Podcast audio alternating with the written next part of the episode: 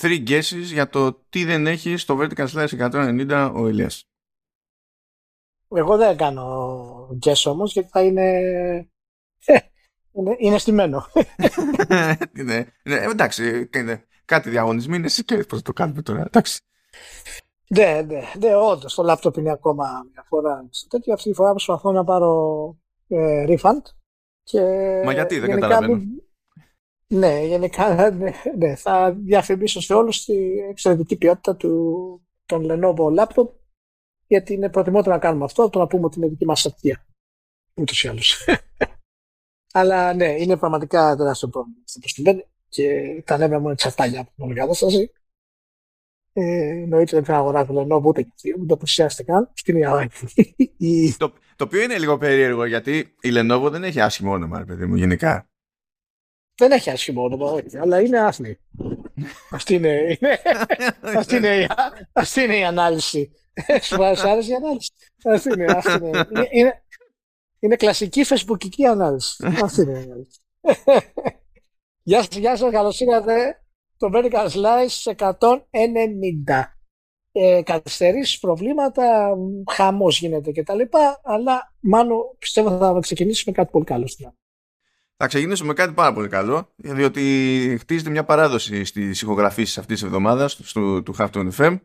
Ε, καταφέρνουμε σε σχεδόν σε οποιοδήποτε podcast να ξεφεύγουμε και να λέμε για του Εφερελί. Πώς φάνηκε αυτό; Το πάθαμε στο Σόρα. Ε, το πάθαμε ναι, στο ναι, Command Το, είδα.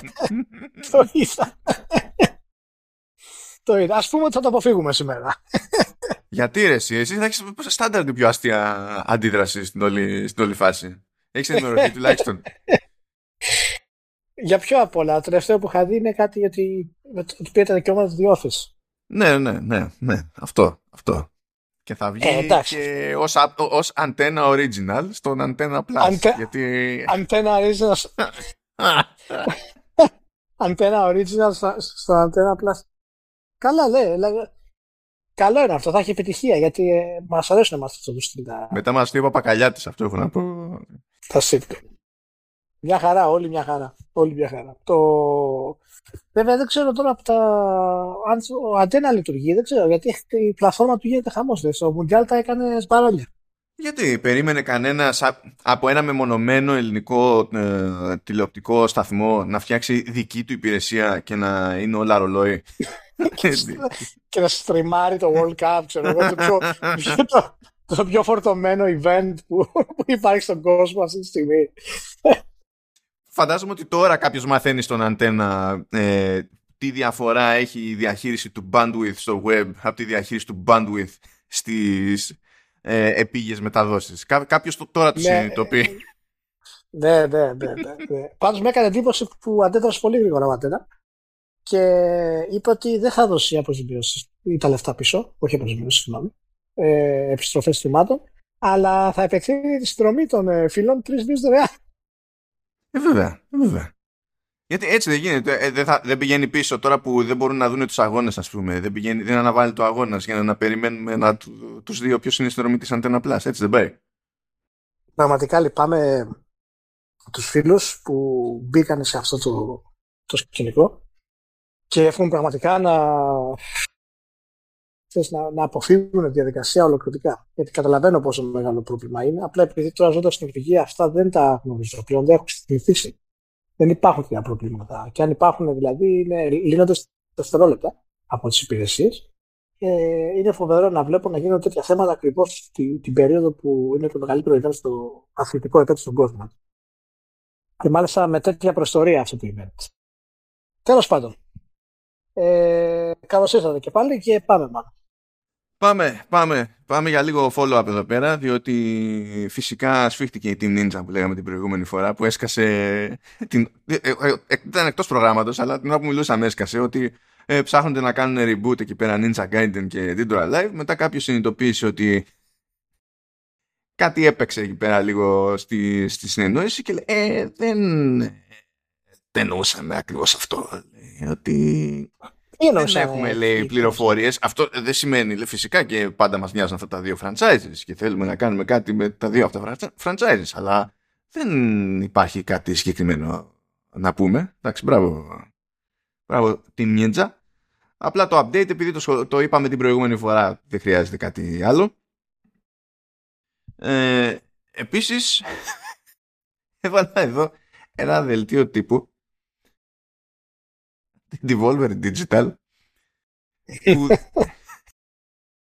μόνο για το level της λακίας ε, γιατί το, το διάβαζα και γέλαγα λοιπόν έτσι το άσχετο έρχεται λοιπόν ένα δελτίο τύπου που λέει Announcing Devolver Athletic Club Activewear for Brand Ambassadors και νόμιζα ότι ήταν κάποιο είδους ε, τρολιά. Που να μου πεις οτιδήποτε κάνει η Devolver σε κάποιο βαθμό είναι κάποιο είδους τρολιά. Αλλά οι τύποι βγάζουν, βγάλανε μπλουζάκια και τέτοια για Devolver. Και δεν ξέρω αν το διάβασε, Ηλία. Λέει, λέει, for years, Devolver Digital has dreamed of an apparel line worthy of its exceptional games. While we wait for that to happen, the macrocentric publisher presents Devolver Athletic Club, the brand extension no one asked for but everyone needs. είναι, είναι ό,τι, ό,τι να είναι. Είναι, δε, δε, είναι ό,τι να είναι αυτή η εταιρεία. Είναι μοναδική, είναι μοναδική. Άμα κάνουν ποτέ φυσιολογικό λανσάρισμα, θα, θα, στείλω, θα στείλω την αστυνομία. But anyway, λοιπόν, αυτό ήταν απλά για τη, για τη γεύση. Αυτό που δεν ξέρω τώρα για τη Sony, για, τη Sony, γιατί η Sony γεύση είναι, ε, δεν ξέρω αν το θυμάται κανένας, αλλά ε, για μερικές εκεί χρονιές, ειδικά σε Consumer Electronics Show, έβγαινε η Sony και έλεγε κάποια πράγματα που έκανε για ηλεκτρικό αυτοκίνητο. Και έπαιζε γενικά η απορία ότι ε, ok, okay, αλλά ποιος θα φτιάξει το αυτοκίνητο, διότι η Sony δεν έχει προϋπηρεσία στο αυτοκίνητο και γενικά δεν ξυπνάει ποτέ κανένας και λέει: Ω, σήμερα θα φτιάξω ένα αυτοκίνητο. Δεν είναι τόσο απλή υπόθεση. Ε, στην πορεία προέκυψε ότι ε, φτιάχνουν εκεί πέρα μια, κάνουν εκεί μια κοινοπραξία με τη Honda και τελείως τυχαία η εταιρεία που προκύπτει λέγεται Sony Honda Mobility εντάξει είναι φρέσκια η εταιρεία, στήθηκε το Σεπτέμβριο δηλαδή μην φανταστείτε και ε, ε, για κάποιο λόγο, ένα από τα concept που τρέχουν, ας πούμε, ε, και στόχος υποτίθεται της εταιρείας αυτής είναι να λανσάρει πρώτη φορά τουλάχιστον στην Αμερικανική αγορά ε, το πρώτο της αμάξι το 2025. Καλώς εχόντων των πραγμάτων. Αλλά τέλος πάντων, ε, λένε ότι σκέφτονται να ενσωματώσουν στα αυτοκίνητα PlayStation 5. Ναι. Είμαστε πάλι 1995 εποχή που θέλαμε φορητό μέσα στο, στο αυτοκίνητο να παίζουμε κονσόλες. Για ποιο λόγο θέλω να το κάνουν αυτό; Κοίταξε, λέει ε, Sony has content, services and entertainment technologies that move people. We are adapting these assets to mobility and this is our strength against Tesla. Α, μπράβο. Τώρα μιλάς. Σωστά. Tesla is not providing any content services. Και λέω τι... Any content. Αυτές είναι οι δηλώσεις του Προέδρου, έτσι, του Ιζούρου Καγουανίση. Ναι. Και αυτή είναι, αυτή είναι η οδός που θέλει να πάει η Honda για να αντιμετωπίσει τη Tesla να έχει φορητά PlayStation 5 μέσα στα αυτοκίνητα. Δηλαδή πραγματικά τι να πω, εάν αυτό πετύχει σε οποιαδήποτε, σε οποιοδήποτε επίπεδο θα, θα είναι για μένα κάτι, κάτι τρομερό. Ε, είναι, είναι καθαρά κάτι εμπορικό, marketing, προσπάθεια και τέτοια και σίγουρα κάποιοι ας πούμε θα ασχοληθούν με αυτό το πράγμα αλλά να γίνει mainstream κάτι τέτοιο δεν υπάρχει δεν υπάρχει περίπτωση. Καταρχάς ποιος θα παίζει PlayStation 5 μέσα στα, στο αυτοκίνητο; Αποκλείεται το οδηγός. Δεν υπάρχει περίπτωση. Ο συνοδηγός επίσης αποκλείεται. Καλά, ο οδηγός έτσι κι αλλιώς θα είναι αυτόματα παράνομο. Αλλά γενικά δεν ξέρω αν ε. θυμάται κανένας τι, τι συμβαίνει συνήθως όταν ε, κάποιος είναι στη... Ε, και παιδάκι ρε παιδί μου, είναι στο, στο, στο πίσω κάθισμα και πει ας παίξω λέμε τώρα κάτι στο Game Boy, κάτι στο Switch να είναι κάτι πιο στα, στα μέτρα μας πλέον ή ας διαβάσω κάτι. Ε, υπάρχουν πάρα πολλοί άνθρωποι που σε χρόνο μηδέν είναι έτοιμοι να ξεράσουν. Γιατί το κάνουν αυτό εν κινήσει. Ναι, και πέρα από αυτό, είναι, άλλο είναι να έχεις κάτι φορητό και άλλο να χρειάζεται χειριστήριο που πρέπει να κουβαλάς μέσα για να το έχεις αυτό το πράγμα. Και να πρέπει να κάνεις integrate οθόνες στα καθίσματα ε, κάποιου επίπεδου ευκρίνειας για να μπορέσεις να βγάλεις το PlayStation 5 όπως θα, όπως θα πρέπει, αλλά ε, πού θα βάζεις τα CD, τα όλα στριμάρονται, θα έχεις φορητό σκληρό μέσα στο αμάξι, δηλαδή όλα αυτά τα πράγματα. Ε, είναι τελείως, ε, τελείως Κάποια υπερ super μοντέλα, ναι. Αλλά να φεύγει ένα παιδί το οποίο θα έχει PlayStation 5 στο σπίτι του, να μπαίνει στο αμάξι και οι γονείς δεν το επιτρέπουν να συνεχίσει να παίζει με στο αμάξι PlayStation, είναι τραγικό. Δεν υπάρχει περίπτωση έτσι να Με τίποτα. Αλλά εντάξει, θα, θα έχει ενδιαφέρον το που θα πάει. Κάτι ξέρει Tesla και δεν έχει content μετά.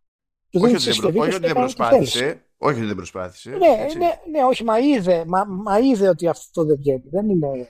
Και από, και, και από θέμα κόστου έτσι. Πρώτα απ' όλα, το, νομίζω έκανε κάτι κονέ εκεί πέρα για να βάλει κάτι games η Tesla και βγήκανε μετά οι, οι ρυθμιστικές αρχές και είπανε ε, είστε, είστε, είστε σίγουροι γενικά για αυτό, γιατί... Το θέλετε γιατί υπάρχουν κάποιες, κάποιες μινισούλες έτοιμες να, να βγουν, δεν ξέρω. κάτι, κάτι μυαλά, αλλά εκεί πέρα θα πεις, εντάξει, εκεί προφανώς και δεν έκανε ολοκληρωμένη super duper σκέψη ο, ο Musk, που δεν είναι σε περίοδο που κάνει ολοκληρωμένες σκέψεις.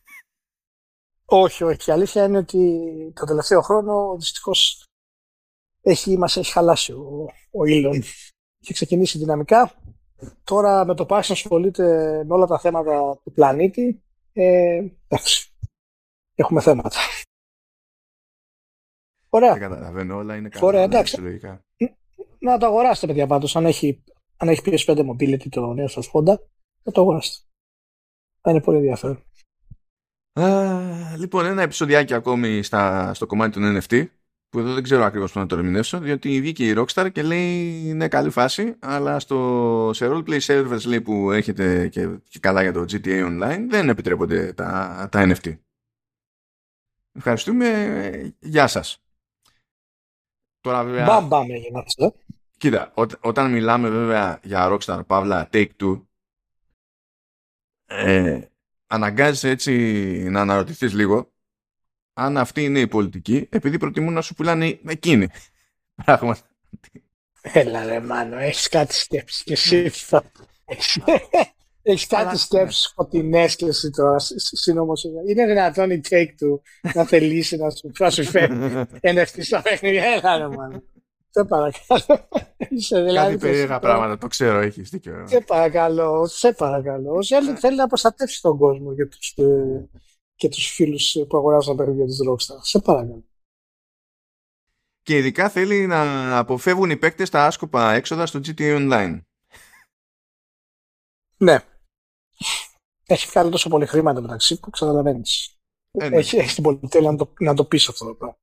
Ε, αλλά εντάξει τώρα, σε, σε, πρώτο πλάνο, σε πρώτο βαθμό είναι μια σωστή κίνηση. Οπότε, οπότε πρέπει να την κρίνουμε χωρίς τα, τα αστεία που κάνουμε, ας πούμε, κτλ. Σίγουρα είναι μια πολύ καλή κίνηση. Τώρα, εάν σε κάποιο καιρό ε, δούμε κάποια συγκεκριμένα ανακοινώσει Rockstar για αυτό το θέμα, ε, πες, θα θυμηθούμε αυτό το επεισόδιο και τα γέλια που ήταν. Και εφόσον είμαστε στα γέλια, έτσι δεν ξέρω, έχουμε καιρό. Έχει σπάσει το σερί της Tencent. Συνήθως λέμε συνέχεια κάτι για Tencent και Embrace και αυτές τις εβδομάδες πηγαίνουμε από τη μια στην άλλη συνέχεια όλα για την NetEase. Διότι η NetEase ξαναχώθηκε και αποφάσισε ότι θα πιάσει ένα μερίδιο εκεί. Στην ουσία θα χώσει λεφτά και θα πάρει ένα μειοψηφικό μερίδιο στη Rebel Wolves. Θα πει κάποιος τι, τι, τι, τι είναι η Rebel Wolves. Είναι ένα πολωνικό στούντιο ε, που ιδρύθηκε το 2022 και στην ουσία αποτελείται από πρώην τυπάδες της CD Projekt Red. Οπότε όλοι αυτοί έχουν προϋπηρεσία σε Witcher, Cyberpunk και, και πάει λέγοντας. Και συνεχίζουν οι τύποι στη, στην Δεν τελειώνει, δεν τελειώνει αυτό. Όχι, όχι. Εντάξει, είναι αρκετά σημαντικό αυτό. Από την έννοια ότι ο αρχηγός του στούντιο είναι ο Κόντρακ Τομασκίεβιτ. Ο γνωστός director του Witcher 3.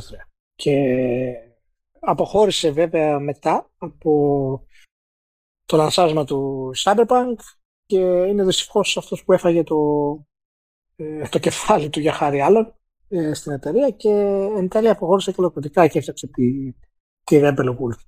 Ε, οπότε περιμένω να δούμε με χαρά γενικά τι πρόκειται να κάνει το, ε, το νέο στούντιο. Ε, ο Τομασκίεβιτς είναι καλός director έτσι, δεν μπορούμε να πούμε ότι το λανσάσμα του Witcher, ήταν, του Witcher 3 ήταν εξαιρετικό. μπορούμε να πούμε ήταν, ότι ήταν OK για τα δεδομένα τότε της εταιρείας και για τη μετάβαση που έκανε στα, στα open world. Αλλά ο τρόπος που χειρίστηκε το content, διόρθωσε τα bugs του τίτλου και γενικά η φιλοσοφία πίσω από την ανάπτυξη του παιχνιδιού μέχρι και τα expansions ε, χρεώνεται σε αυτόν. Οπότε θέλω να πιστεύω ότι θα πάει πολύ καλύτερα με, τη, με, την, με την ελευθερία που θα έχει τώρα. Αλλά δεν ξέρω αν, πόσο μεγάλο είναι το στούντιο αυτό. Δεν ξέρω αν έχεις πληροφορίες γι' αυτό μάλλον. Ε, όχι, μα και νομίζω ότι τώρα, πώς να σου πω, όταν χρειάζεσαι λεφτά από την αιτή, χρειάζεσαι λεφτά για να, για να καταφέρεις να προχωρήσεις. Αυτό που λέει τώρα, που έχει μια ατάκα εδώ, που λέει ότι, ότι με τους σπόρους ε, από ε, την αιτή που έχουμε πρόχειρους τώρα και μπορούμε να χτίσουμε κάτι σε AAA, είναι ώρα λέει για αυτό που είναι το σημαντικότερο, το development. Ε, αν είναι ναι. δηλαδή να πεις ότι ανεβάζω ταχύτητα, τότε προφανώς παίρνεις και άτομα. Δεν είναι γιατί στην αρχή μπορεί να έχουν κάνει το conception, να έχουν κάνει ό,τι θέλουν, ξέρω εγώ, αλλά έτσι λειτουργούν γενικά στο, στο game dev. Δηλαδή, μπορεί ο πυρήνας να είναι αυτός που είναι, αλλά πολλοί έρχονται ως contractors και μετά φεύγουν. Αλλά για να έρθουν ως contractors χρειάζεται φράγκο. Οπότε. Εντάξει. Και δεν ξέρω τι συνέργειες χωράνε κιόλας στην περίπτωση της NetEase πέραν αυτού δηλαδή. Γιατί η NetEase έχει μαζέψει πολύ λαό από δυτικά και ιαπωνικά στούντιο ή έχει φτιάξει στούντιο με Ιάπωνες που, από, που είναι βετεράνοι τέλος πάντων στον χώρο τους και είναι από αντίστοιχα ιαπωνικές εταιρείες με κακάλα αλλά ναι, ok okay. Δεν, η NetEase είναι σχεδόν και λες και το έχει πάρει απόφαση ότι λες, βασικά γενικά οι Κινέζοι θέλουν, θέλουν τώρα να το έχουν πάρει λίγο απόφαση ότι με όλους τους έξτρα περιορισμούς που παίζουν στην Κίνα είναι δύσκολο να δουν ανάπτυξη μεγεθών ειδικά εκτός mobile, στην Κίνα. Οπότε σου λέει πού μας παίρνει να δούμε ανάπτυξη; Ναι. σε όλο το υπόλοιπο. Ναι. Οπότε χώνονται. Ναι. Έχουν λόγο να χώνουν λεφτά δηλαδή που άλλοι δεν θα χώνανε σε αυτή τη περίπτωση. Αλλά τέλος πάντων, ok. Okay. Πάει και αυτό. Και τώρα μπορούμε να στραφούμε με την ησυχία μας για άλλη μια φορά στην Activision Blizzard. Δεν τελειώνει αυτό το πράγμα και δεν τελειώνει, όχι δεν τελειώνει η υπόθεση, δεν τελειώνει παράνοια. Α, λοιπόν, ε, ε, υποτίθεται ότι ε, τώρα που ε, η ρυθμιστική αρχή του Ηνωμένου Βασιλείου έχει περάσει στο δεύτερο στάδιο της έρευνας. Η Ευρωπαϊκή Επιτροπή έχει, περα... έχει πει ότι θα περάσει στο δεύτερο στάδιο της έρευνας. Οπότε θα έχουμε κι άλλα. Μπήκαν στη διαδικασία και οι δύο μπάντες και έδωσαν κάποιες απαντήσεις, ας το πούμε. Και προκύπτουν πράγματα από εδώ και από εκεί, ό,τι να είναι. Ένα από αυτά τέλος πάντων είναι ότι ε, μια από τις προσφορές που ε, μια από τις ναι, μια συμφωνία που πήγε να προσφέρει η Microsoft στη, στη Sony ε, ήταν να μείνει ε, στο PlayStation να εμφανίζεται και στο PlayStation βασικά το Call of Duty για 10 χρόνια. Ναι. Η οποία πρόταση της Microsoft δεν σχολιάστηκε από την μπάντα του PlayStation. Οπότε ναι, σχετικό. Αν και έτσι κι αλλιώς έχει πει η Sony ότι ακόμα και, και να είναι για πάντα, ξέρω εγώ, αυτό δεν σημαίνει ότι ε, δεν θα έχουμε μειονέκτημα γιατί θα μπορεί να κάνει πράγματα για να το προωθεί στο Xbox που δεν θα μπορούμε εμείς, ξέρω εγώ, και κάτι τέτοιο, οπότε δεν μου κάνει εντύπωση. Δηλαδή, κατά μία έννοια, τα έχει σχολιάσει αυτά ήδη η, η Sony. Αλλά είχε κάτι πιο αστεία στο, έτσι, στη, στην προσπάθειά της να τσιτώσει το δράμα και λέει ότι με τις απαντήσεις που δίνει η Microsoft λέει φαίνεται το πραγματι... η πραγματική της στρατηγική που είναι λέει να μας μετατρέψει σε μια Nintendo. Ναι. Που δεν θα μπορεί λέει δεν θα μπορούμε να τη συναγωνιστούμε στο κομμάτι των FPS ε, η Sony είναι σίγουρη ότι αυτό το λέει ως αρνητικό. Ως, ως προφαν, προφανώς αρνητικό. Ποιος το παίρνει ως προφανώς αρνητικό αυτό; Και έχω και την άλλη απορία. Αυτή τη στιγμή η Sony όσοι έχουν τα πράγματα συναγωνίζεται τη Microsoft στα FPS. Ε, Μανώ, είχαμε πει και την άλλη φορά είχαμε πει και την άλλη φορά ε, και το, τουλάχιστον είναι και δική μου άποψη ε, ισχυρή άποψη ότι η Microsoft χάνει τον πόλεμο των αντιπόθεσεων είναι πάρα πολύ υποχωρητική σε όλα αυτά τα πράγματα. Και αυτό δείχνει πλέον είχαμε πει πριν τρία-τέσσερα podcast που είχαμε κάνει ανάλυση με κάποια νέα πράγματα. Ε, δείχνει τον πραγματικό του φόβο. Ότι έχει φόβο πλέον ότι μπορεί να μην περάσει ε, τον deal. Και όσο συμβαίνει αυτό, τόσο μεγαλύτερο πόλεμο και κόντρα κάνει η Sony. Ένα από τα φοβερά τελευταία της Sony ήταν πέρα από το, η πραγματική στρατηγική να κάνει τη Sony Nintendo, τι σημαίνει ακριβώς αυτό τώρα ε, και πώς μπορεί να το αναλύσει κάποιος, ε, τουλάχιστον από την μεριά της Sony, είναι τελείως παράλογο. Είναι, όλα αυτά είναι ατάκες για αυτιά ανθρώπων που δεν είναι ειδικοί για να τους πανικοβάλουν. Είναι κλασικό hype ε, απέναντι στις κινήσεις ε, της Microsoft. Επίσης, ε, η Sony λέει ότι η εργασιμένη της βάση δεν θα ήταν μεγαλύτερη από το Xbox εάν κάθε Call of Duty ε, αν κάθε παίχτη Call of Duty έφευγε από το PlayStation. Ναι, μου αρέσει που θεωρείται εφικτό το σενάριο, ρεαλιστικό το σενάριο. Άμα λείπει το, το Call of Duty από το PlayStation, να φύγουν όλοι. Αυτοί που Call of ναι, Duty και να Ναι, και να είναι εφικτό το σενάριο.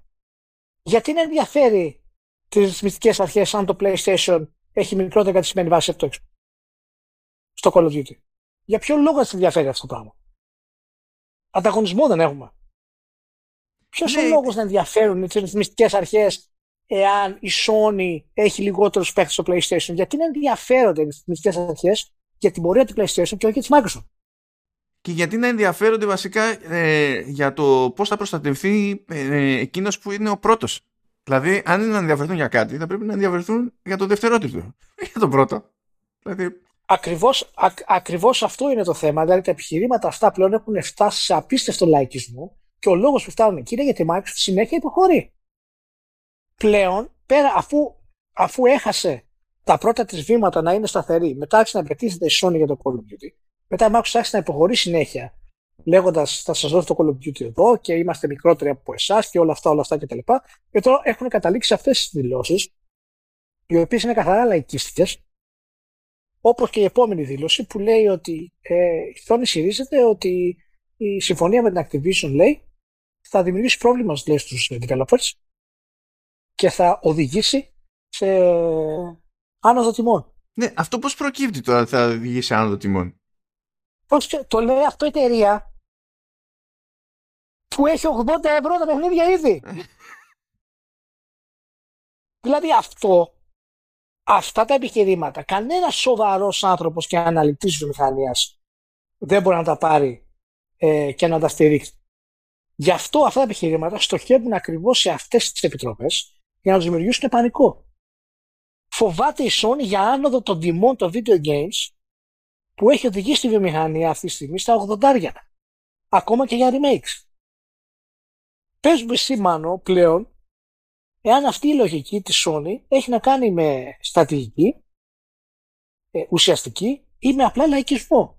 Δεν μπορώ να βρω ούτε μία λογική απέναντι σε αυτό το κομμάτι πλέον από τη μεριά της Sony. Εγώ πιστεύω απλά πουλάει τρέλα. Γιατί έχει πάρει χαμπάρι ότι οι ρυθμιστικές αρχές δεν βλέπουν Xbox σε αυτή την περίπτωση. Βλέπουν Microsoft. Και σου λέει η Microsoft είναι μια τεράστια εταιρεία. Και υπάρχει μια τάση να θέλουν να σφίξουν την τεράστια εταιρεία. Δεν έχει σημασία αν θα πάνε να αγοράσουν εργοστάσιο που φτιάχνουν ολιβίδε. Θέλουν να σφίξουν την, την μεγάλη εταιρεία. Αυτό είναι το θέμα. Αυτό είναι το θέμα. Ότι η Sony το κάνει αυτό το πράγμα. Και πλέον πρέπει να αναγνωρίσουμε ότι υπάρχει κίνδυνος. Και μάλιστα μέσα σε όλη αυτή τη διαδικασία βγαίνει ο Spencer τις προάλλες και εκθίασε τα PlayStation First Parties. Εντάξει, γιατί να κάνει. Λοιπόν, αυτό... Αφού, το έχει ξανακάνει αυτό, δεν το έχει κάνει μόνο τώρα με αφορμή όλα αυτά. Ναι, το έχει ξανακάνει, αλλά πρέπει να υπάρχει ένα όριο πλέον. Δεν πιάνει αυτή η στρατηγική που κάνουμε. Αυτή η στρατηγική ότι η Microsoft είμαστε η μικρή εταιρεία, η αδικημένη εταιρεία, ε, σε εισαγωγικά το αδικημένη. Προσπαθούμε να ανεβούμε και η Sony έχει όλα αυτά τα franchises και όλη αυτή την ποιότητα, δεν λειτουργεί στις ρυθμιστικές αρχές. Και πλέον υπάρχει και δήλωση ότι ακόμα και η ρυθμιστική αρχή ε, στην Αμερική αρχίζει να εξετάζει τη συμφωνία. Δεν θυμάμαι ακριβώς την είδηση. Ναι, βασικά είναι από, το, είναι από ρεπορτάζ του Πολίτικο από πηγές του. Μπράβο. Λέει ότι δεν είναι σίγουρο, λέει, ότι θα ξεκινήσει αγωγή η FTC, αλλά κοιτάζει να δει μήπως. Είμαστε σε αυτό το, το στάδιο.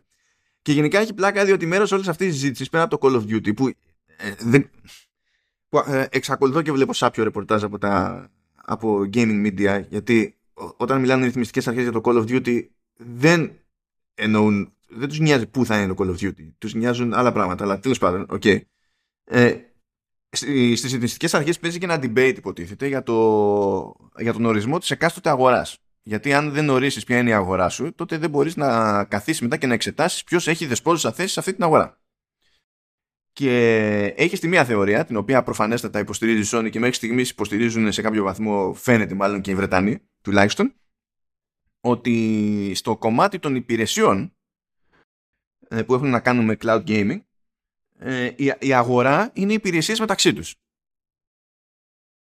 Άρα βλέπουμε ποια είναι η αγορά, είναι αυτή. Ποιες υπηρεσίες υπάρχουν, ε, είναι αυτές. Ποια υπηρεσία έχει μεγαλύτερο μερίδιο, ε, ξέρω εγώ, φαντάζομαι το Game Pass.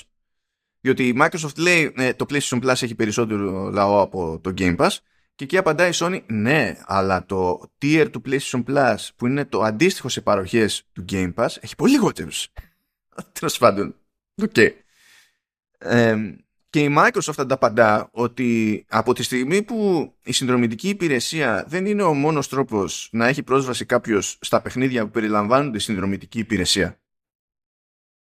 Στην ουσία μιλάμε για εναλλακτικό ε, business model και όχι για εναλλακτική αγορά. Δεν είναι όπως είναι το Netflix που άμα θες να δεις παραγωγή του Netflix ο μόνος τρόπος είναι να βάλεις Netflix. Αν θέλει κάποιος να παίξει ένα παιχνίδι που είναι στο Game Pass και υπάρχει αυτό το παιχνίδι σε άλλα συστήματα ή υπάρχει τέλος πάντων για το Xbox ε, ασχέτως υπηρεσίας, μπορεί να πάει και να τα αγοράσει. Δεν είναι ότι το ένα αποκλείει το άλλο. Οπότε πώς θα τα βάλουμε σαν να είναι ένα και το αυτό, ας πούμε; Επειδή έχουμε την εμπειρία από τις συνδρομητικές υπηρεσίες για βίντεο, μα δεν είναι το ίδιο. Ε, και γίνεται ένας χαμός τώρα εκεί πέρα. Εκεί θα παιχτεί το, το χοντρό το παιχνίδι, επιμένω. Ναι, σίγουρα ε, θα, θα υπάρξουν προβλήματα, αλλά το να μην περάσει το deal είναι, θα είναι σχετικά πρωτόγνωρο δεδομένου ότι έχουν συμφωνήσει οι δύο αυτές τις εταιρείες, δεδομένου ότι υπάρχουν όλα τα οικονομικά είναι εντάξει, ε, δεν είναι αδύνατο πλέον. Γιατί μπλέκονται όλο και περισσότερο. Και εν τέλει αυτό που θέλει η Sony, γιατί και εγώ πιστεύω ότι η Sony δεν πιστεύει μέσα στο ότι μπορεί να τον μπλοκάρει. Αλλά ό,τι κερδίσει θα είναι θετικό. Απλά εμένα μου κάνει εντύπωση που έχει φτάσει να λέει τέτοια ασύλληπτα επιχειρήματα, ασύλληπτης χαζομάρας επιχειρήματα, τελείως λαϊκίστικα, τελείως χαϊπαρίστικα ε, και η Microsoft δεν αντεπιτίθεται με τον ίδιο τρόπο, αλλά τουλάχιστον ε, προσπαθώντας να έχει τα σωστά νούμερα ενάντια το PlayStation. Κάθε δήλωση της Microsoft είναι ευγενική. Δεν θα ακούσετε τη Microsoft να πει η Sony, η Sony κατέστρεψε τους ανταγωνιστές της αγοράζοντας third parties τόσα χρόνια πριν. Δεν έχει σημασία αν, αν ισχύει η πραγματικότητα ή όχι. Δεν μπαίνεις σε αυτό το παιδί, σε αυτό το παιχνίδι Microsoft, σε αυτό, σε αυτό το επίπεδο που κάνεις Sony, δεν μπορεί η Microsoft να πάει με το σταυρό στο χέρι. Και ήδη έχει γυρίσει η μπύλια. Και εμένα μου, μου κάνει φοβερή εντύπωση που ενώ ακούμε τις δηλώσεις αυτές της Sony, δηλαδή πραγματικά αν εμένα η Sony μου έλεγε αυτό το πράγμα, μπορούμε να κάνουμε ολόκληρη διατριβή και να, να αναλύσουμε γιατί είναι απαράδεκτο αυτό που λέει. Αυτό περιμένω από τη Microsoft αυτό περιμένω από τα site που υποστηρίζουν την Microsoft. Αυτό περιμένω από τους δημοσιογράφους που υποστηρίζουν την Microsoft. Βάλε όλα αυτά τα όπλα για να βγεις ενάντια. Χρησιμοποίησε τα social media. Κάνε κάτι πάνω στο ίδιο επίπεδο που παίζει η Sony. Δεν το κάνεις. Τουλάχιστον δεν το κάνεις ικανοποιητικά κατά τη γνώμη. Αλλά τέλος πάντων, δεν ξέρω που θα οδηγηθεί πάνω σε αυτήν την κατάσταση με όλο αυτό. Ήδη έχει τρενάρει πάρα πολύ διαδικασία. Και όσο τρενάρει τη διαδικασία, η Microsoft είναι αυτή ε, που έχει σοβαρά προβλήματα γιατί δεν μπορεί να προχωρήσει σε καμία αναδιάρθρωση τη Activision Blizzard. Καλά, ναι, αφού δεν της ανήκει δεν μπορεί να κάνει τίποτα. Δεν έχει λόγο. Άμα δεν ολοκληρωθεί αυτό, δεν ακριβώς, έχει λόγο. Ακριβώς. Και υπάρχει και το άλλο το οποίο είναι εξίσου πάρα πολύ κακό, ότι η εταιρεία στην ουσία αυτή τη στιγμή είναι ακέφαλη. Τα στούντιο δεν έχουν πρόγραμμα. Ποιοι θα μείνουν εργαζόμενοι, ποιοι θα φύγουν, ποια εσωτερικά στούντιο θα συγχωνευτούν, τι θα κάνει η Blizzard, πού θα πάει το World of Warcraft. Όλα αυτά τα πράγματα είναι δηλαδή με το πρόγραμμα που είχαν κάνει ε, πριν γίνει η εξαγορά. και ακόμα δουλεύουν πάνω σε αυτό. Αλλά η Microsoft πλάνο δεν μπορεί να κάνει κανένα αυτή τη στιγμή. Απολύτως. Και τώρα μπαίνει ο χρόνος, ο τρίτος χρόνος της γενιάς στην ουσία, που ιστορικά εμφανίζονται τα πρώτα μεγάλα first party του ανταγωνισμού. Ακόμα δεν έχουμε δει ε, από τη Sony το αντίστοιχο, αλλά η Sony έχει κάνει τα cross-gen. Και επειδή έχει τέτοιο, τέτοια ποιότητα ας πούμε, τεχνική, ε, ο άλλος μπορεί να ευχαριστηθεί και τα παιχνίδια πούμε, και στο PlayStation 4 Pro, αλλά και στη νέα γενιά και να μην νιώσει τελείως ότι δεν υπάρχει κανένα τίτλο. Η τρίτη χρονιά όμως είναι η χρονιά που η Microsoft θα πρέπει να εμφανιστεί με τουλάχιστον δύο νέα μεγάλα AAA IT. Ναι, εννοώ νέες κυκλοφορίες. Ναι, ε, φαντάζομαι πια θέλει δεν θέλει το Starfield θα, θα βγει. Ακόμα και αν πάει ακόμη πιο πίσω Ακριβώς. και χάσει την άνοιξη, θα βγει, δεν θα βγει το ρημάδι. Ακριβώς, ακριβώς. Φοβάμαι όμως ότι ένα τέτοιο μεγάλο release πλέον που θα είναι κάτω υποπίεση χρόνου που δεν θα του κάνει καλό στην, ε, στην κυκλοφορία. Δεν ξέρω, έχω, ε, επειδή, επειδή ακριβώς δεν έχουμε και κανένα πλάνο για το Triple H Microsoft, είναι πολύ σιωπή γύρω από αυτή την περίοδο. Ένας από τους λόγους, κατά τη γνώμη μου, πρέπει να είναι ότι δεν έχουν ξεκάθαρο πλάνο τι και πώς. Έχουν ένα-δύο παιχνίδια τα οποία ξέρουμε ότι φτιάχνονται 100% όπως το Σένιο, παραδείγματος χάρη. Ξέρουμε ότι το Starfield είναι μέσα στη διαδικασία και ότι μέσα σε αυτή τη χρονιά πρέπει να κυκλοφορήσει. Δεν έχουμε δει αρκετά βίντεο και αρκετή ανάλυση για το πώς γίνονται τα πράγματα. Ήδη υπήρχαν ε, παράπονα για την, για την ποιότητα των γραφικών, παραδείγματος χάρη, αρχικά. Αλλά από εκεί και πέρα δεν ξέρουμε άλλο τα στούντιο της Microsoft ε, τι κάνουν. Δεν υπάρχει hype δηλαδή. Δεν έχει ξεκινήσει το hype. Νομίζω ότι αφού μπήκαν στη διαδικασία και τάξανε κάποια πράγματα νωρίς ναι. κάνουνε, κάνουνε μόκο τώρα και θα προτιμήσουν να τα σπρώξουν όταν είναι πιο κοντά. Γιατί το φάγανε και όπως το φάγανε με, το, με την πρόθεση του Halo και νομίζω το έχουν πάρει από φόβου το, το πράγμα. Ναι. Τώρα αν αυτή είναι η καλύτερη κίνηση ή όχι, άλλη συζήτηση. Απλά πιστεύω ότι το έχουν φοβηθεί. Πατιέα. Τώρα, ναι, είναι αυτή η αντίδραση της Sony και όλη η γενικά διαδικασία για από συμφωνία ε, παίρνει πλέον σάκα και οστά και σου λέω δεν νομίζω ότι δεν θα περάσει η συμφωνία αλλά δημιουργεί πολλά πρόβλημα ε, στο, στη Microsoft. Ο Τόνος Σπέσερ βγήκε και είπε πριν ένα μήνα πέρα. Ε, όχι μισό μήνα ότι το, το Game Pass τα βάνιασε. Και φυσικά είπε τα βάνιασε γιατί ναι, φτάσαμε το νούμερο που αντιστοιχεί στην ουσία στις αγορές των κονσολών. Και ούτε άλλως δεν μπορείς να έχεις one-to-one ratio, ας πούμε, μια κονσόλα και ένα Game Pass. Okay. Αλλά, αλλά ε, δεν μπορεί να προωθήσει την υπηρεσία όπως θέλει αυτή τη στιγμή. Γιατί αν μπορούσε να μας πει ότι αυτό το χρόνο θα βγουν αυτά τα νέα AAA και αποκλειστικό το νέο Diablo, παραδείγματος χάρη σου λέω, έτσι, οι αριθμοί του Game Pass ανεβαίνανε. Ε, έτσι, αλλά, α, αλλά δεν μπορεί να το κάνει ούτε αυτό αυτή τη στιγμή. Και η Sony καθυστερεί όλη αυτή τη διαδικασία παίζοντας μπάλα που η, Sony, που η Microsoft δεν μπορεί να παίξει.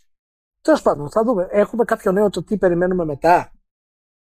Δηλαδή, έχουμε κάποιες, δηλαδή υπήρχαν, υπάρχει αυτό το πολίτικο παραφέρει ότι ε, θα γίνει εξέταση πιθανά της συμφωνίας, ότι μπορεί να υπάρχει challenge ε, για να περάσει ε, και αυτό θα είναι πάνω στο, στην αιτιολόγηση του μονοπωλίου. Έτσι. Δεν είναι απλά ε, ξέρεις ότι θα βλάψει την αγορά. Αλλά γενικά το, το, το FTC ε, ό,τι και αν κάνει τώρα σε κόμξες ε, μιλάμε για την Αμερικανική αγορά δεν φημίζεται για τη συγκλονιστική του δύναμη ακόμα και όταν προσπαθεί να κουνηθεί. Δηλαδή πάντα είναι σε όλες αυτές τις ιστορίες είναι μεγαλύτερος ο κίνδυνος της Ευρωπαϊκής Επιτροπής παρά του, παρά του FTC.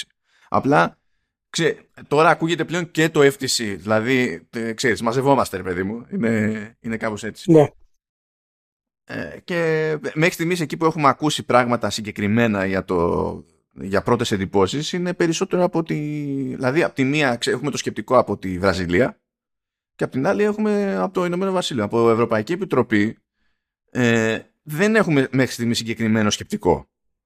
Παρά, ε, ναι. Πέραν του ότι κάναμε το πρώτο πέρασμα και βλέπουμε ότι μπορεί να υπάρχει και κάτι εδώ πέρα που να σηκώνει τέλος πάντων κάτι παραπάνω. σε εξέταση. Ε, πάμε στο δεύτερο στάδιο, αλλά δεν νομίζω ότι έχει φυτρώσει κάποιο συγκεκριμένο σκεπτικό ακόμα από εκεί για να δούμε, ξέρεις, αν ταυτίζεται με τη λογική των, των Βρετανών. Μέχρι στιγμής οι Βρετανοί μου φαίνονται πιο εξωγήινοι στην όλη υπόθεση του το έχουν σκεφτεί το θέμα. Η, η, είχαμε πει ότι οι Βρετανοί θα, θα πάνε προς τη Sony τουλάχιστον σε θέματα εντυπώσεων και όντως αυτό έχει βγει αληθινό. Εμένα μου κάνει εντύπωση τώρα όμως όπου έχουμε ενδείξεις για κάτι τέτοιο από την Αμερική. Αυτή είναι η νέα ανησυχία στην όλη ε, κατάσταση για την Microsoft. Και υποτίθεται ότι εκεί είναι η δύναμή της. Τέλος πάντων. Θα δούμε. Πάντως μιας και λέμε για δικηγόρους και για αριθμιστικές αρχές να κάνω και δύο, δύο σπόντες. Ε, πρώτα θα πιάσω τις ρυθμιστικές αρχές πάλι επειδή ε, οι Βρετανοί που λέγαμε τώρα ε, ξεκινούν έρευνα ε, για το τέλος πάντων για τη δεσπόζουσα θέση Google και Apple σε mobile browsers και, και cloud gaming. Φυσικά αυτό τώρα θα, θα μιλήσει στο Command OS μέσα μου. Έτσι, ξεκινάει αυτό το πράγμα και το στόχος είναι η Google και η Apple. Και φυσικά οι τίτλοι λένε ότι ο στόχος είναι η Apple.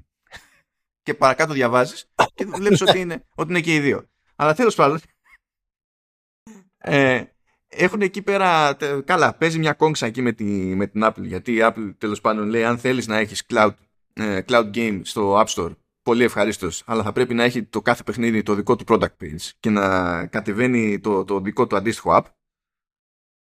Διότι πρέπει να υπάρχουν οι ηλικιακές ενδείξεις, πρέπει να έχουν τα έτσι, τα αλλιώς, τα αλλιώτικα τέλος πάντων. Okay. Ή άμα δεν το θέλεις όλο αυτό, πήγαινε μέσω του browser. Αυτό σου λέει. Φυσικά αυτό που καταλαβαίνει η αγορά είναι ότι η Apple μπλοκάρει το cloud gaming. Τέλος πάντων. Ε, anyway, αλλά αυτό που μου άρεσε περισσότερο δεν ήταν για το cloud gaming, ήταν για τους mobile browsers που λέει ότι η συντριπτική πλειοψηφία λέει, του browsing στη, σε κινητά στη Βρετανία γίνεται λέει μόλις με δύο browsers. Safari σε iOS μεριά και, και Chrome σε, σε Android μεριά. Και αυτό είναι θέμα. Και προσπαθώ να καταλάβω ποιο είναι το θέμα διότι δεν είναι ότι δεν υπάρχουν άλλοι browsers και στη μία και στην άλλη πλατφόρμα δεν είναι ότι δεν σε αφήνει η μία ή η άλλη πλατφόρμα να αλλάξει το default browser. Δηλαδή, για, για χρόνια δεν σε άφηνε η Apple. Αλλά αυτό το έχει αλλάξει εδώ και δύο χρόνια. Οπότε δεν καταλαβαίνω τι προσπαθούν να πετύχουν εκεί πέρα, ας πούμε, σε, αυτή, σε αυτή τη φάση. Δηλαδή θα σου πούνε, Α, γιατί είναι προεγκατεστημένοι. Ωραία. Δεν θα, τι θα τους πεις, μην είναι προεγκατεστημένοι. Ήδη μπορείς να τους διαγράψεις και το Safari από το iPhone μπορείς να το διαγράψεις, άμα θέλεις. Πραγματικά δεν καταλαβαίνω ποιο είναι το σκεπτικό. Δηλαδή, απλά κάποιος έχει τρελό χάρντον εκεί πέρα, ας πούμε, και την έχουν δει ότι θα κάνουμε εμείς τα κουμπάντα εδώ. Και, και πώς θα γίνει, θέλει. Μα δεν καταλαβαίνω ποια είναι η λύση σε κάτι τέτοιο. Να βάλει η Apple επιλογή να χρησιμοποιήσει τρεις browsers στο iPhone. Ναι, φαντάζομαι στο πρώτο boot, ξέρω εγώ, όπως κάνανε κάποτε και για Internet Explorer σε Windows κτλ. Που στο πρώτο λανσάρισμα έπρεπε να σου βγάλει η εταιρεία λίστα και να πει ότι υπάρχουν αυτοί οι browsers. Ποιον θέλεις, ξέρω εγώ. Μέχρι εκεί αυτό, αυτό το προηγούμενο υπάρχει. Ναι, μα το, Μα το iOS είναι κλειστό κύκλωμα, δεν σημάνω. Εξαρτώνται εκατομμύρια developers από αυτό και από το πώ λειτουργούν οι browsers και όλα αυτά. Πώς θα γίνει όλη αυτή η διαδικασία, Είναι όλα, όλα. Τέλος πάντων. Πάλι, και δεν είσαι σε μια αγορά που υπάρχουν μόνο δύο browsers εν τω μεταξύ. Ξέρεις για να πεις ότι ξέρω. Υπάρχουν και άλλοι browsers. Δεν είναι ότι ο χρήστης δεν μπορεί να πάει. Ναι, ναι, ναι. Ο χρήστης που θα μου πεις ο μέσος χρήστης μπορεί να μην έχει ιδέα. Έτσι. Ok. Okay. Αλλά αυτό σημαίνει άλλα πράγματα. Δεν σημαίνει... Τέλος πάντων, είναι, δηλαδή είναι λίγο γιούχου. Αλλά το πιο γιούχου ήταν για τους δικηγόρους, διότι κάθισα και έκανα τον κόπο. Δεν ξέρω αν έχει πάρει χαμπάρι, αλλά έχει γίνει μεγάλη μανούρα με, τη, με την ID της Bethesda και με τον Mick Gordon, το συνθέτη το Doom. Για πες μου. Ε, ε, έκανε σε κάποια φάση εκεί πέρα. Πρώτα απ' όλα έγινε ψιλοχαμός με την κυκλοφορία του soundtrack. Δεν βγήκε όταν έπρεπε. Ε, μετά που βγήκε, υποτίθεται ότι δεν ήταν καλής ποιότητας. Όχι η μουσική, αλλά το, το mastering τέλος πάντων τη μουσικής κτλ. Ε, και έπαιζε ένα back and forth, μια κόντρα με τον τύπο που τρέχει την mid ε, και τον Mick Gordon ε, παρασκηνιακά και υποτίθεται σύμφωνα με το... Δηλαδή έκανε μετά τέλος πάντων πέταξε μια δήλωση, ένα open letter ε, ο Μάρτι Στράτον αν θυμάμαι καλά, της SID που τα ρίχνει όλα στο Mick Gordon. Και ότι ο Mick Gordon είναι αναξιόπιστος και ότι εκείνος φταίει για τις καθυστερήσεις και διάφορα τέτοια. Και περάσανε μήνες που προφανώς το σκεφτόταν το πράγμα ο Μικ Gordon και έγραψε κάτι δικό του σε, σε Reddit το οποίο μόλις το πέταξε στα paper έλεγε reading time 58 λεπτά. Και λέω, εδώ είμαστε. Και λέει και εκείνος ρε παιδί μου κάποια πράγματα από τη σκοπιά του. Π.χ. λέει ε, αυτό που λέει εκείνη η επιστολή το open letter λέει που έγραψε ο Στράτον το έγραψε αφού είχαμε μιλήσει μεταξύ μας, αφού είχαμε τσακωθεί, αλλά παρόλα αυτά είχαμε συνεννοηθεί ότι δεν θα κάνει κανένας ξεχωριστή δήλωση και ότι θα μου στείλει την ίδια μέρα ένα draft κοινής δήλωσης. Ώστε τέλος πάντων να πάρουμε μια από κοινού θέση προς τα έξω για το PR της υπόθεσης και να βάλουμε κεφάλια κάτω και να κάνουμε τη δουλειά όπως πρέπει να, να την κάνουμε. Δεν μου ήρθε λέει ποτέ το draft και μετά από μερικές μέρες βγαίνει αυτό το open letter στο Reddit. Το οποίο λέει είναι εκτός τόπου και χρόνου. Του στυλ ε, ισχυρίζεται λέει ο Στράτον ότι εγώ είχα υπογράψει σύμβαση για το soundtrack Ιανουάριο και λέει έχω, έχω το συμβόλαιο που λέει 18 Μαρτίου. Ποιον Ιανουάριο, λέει. Θα δει αυτά που λέει είναι εκτός τόπου και χρόνου. Αλλά τέλος πάντων, για να το φέρω στους δικηγόρους, σύμφωνα πάντα με τον Mick Gordon, ε, λέει ότι τον τσάτισε πάρα πολύ εκείνο το open letter, διότι κατά τη ε, δική του, από τη δική του σκοπιά λέει αδιανό, αδιανόητα ψέματα. Και φυσικά τα πρώτα πράγματα που ζήτησε ήταν να κατεβεί το, το open letter. Και υποτίθεται ότι αρνείται ο Στράτον με το σκεπτικό ότι αν το κατεβάσει το open letter θα είναι σαν να δέχεται ότι έκανε λάθος και έτσι λέει θα, θα πληγεί η φήμη του. Φαντάζει να στο λέει αυτό με straight face δικηγόρος που έχεις απέναντι σου και να σου λέει ότι δεν μπορεί να κατεβάσει τη δήλωση που εσένα σου κάνει ζημιά διότι αν την κατεβάσει θα πάρει άλλο ζημιά. Δικηγόρη. Ηλία. Μας. Είναι half the fun. Μάλιστα. Για να προχωρήσουμε. Να δούμε τι έχουμε. Λοιπόν, να δούμε τι, τι άλλο έχουμε. Φυσικά έχουμε τη, τη στάση στη, στη LIP που συνεχίζει και υποστηρίζει το Vertical Slice, υποστηρίζει και το Commando S και το Half FM. Γεια σου LIP. Εύχομαι λοιπόν να μην μπλέξει ποτέ στη ζωή σου με τέτοιους δικηγόρους και με τέτοιες ιστορίες, να σου λένε τέτοια αστεία πράγματα. Εύχομαι να έχει στη, την πίσνα που χρειάζεται ώστε άμα πέτει σε παρανοϊκούς τέτοιους τύπους, απλά να τους ρίχνεις άκυρο για να χρειάζεται να συνεργαστείς ποτέ ξανά. Δεν ξέρω ποιος έχει τόσο φοβερή τύχη βέβαια στον επαγγελματικό το χώρο. αλλά εγώ το εύχομαι και ξέρω εγώ ότι, ό,τι γίνει από εκεί πέρα. Κατά τα άλλα, συνεχίζει, έκλεισε 16 χρόνια η ΛΥΠ ε, δεν ξέρω αν από την αρχή αυτό χαρακτηριζόταν έτσι ως creative studio, όπως τώρα, αλλά έκλεισε 16 χρόνια. 16 χρόνια. Ναι. Ε, δεν είναι τώρα και όσα χρόνια που είχα, είχαμε κλείσει εμείς, έχουν περάσει από το game. Ε, καλά, είναι, ναι, ναι, ναι, ναι. να είστε καλά παιδιά όλοι, να είστε καλά. Κλείσανε 16 χρόνια, τα γιορτάζουν αναλόγως, οι δουλειές πηγαίνουν καλά, κάθονται εκεί πέρα και βάζουν τα τεχνικά τους στα θεμέλια για να μπλέξουν εκεί πέρα μετά, μετά του Metaverse. Ούτως ή άλλως ασχολούνται με ό,τι γουστάρεται και βασίζεται σε tech. Δεν έχει σχέση αν πρόκειται για installations, interactive installations στο φυσικό κόσμο. Δεν έχει σημασία αν πρόκειται ε, για εικονικό περιβάλλον με συγκεκριμένη λειτουργικότητα και στόχο τέλος πάντων, ανάλογα με τις ανάγκες του, του πελάτη που υπάρχει στο, στο web.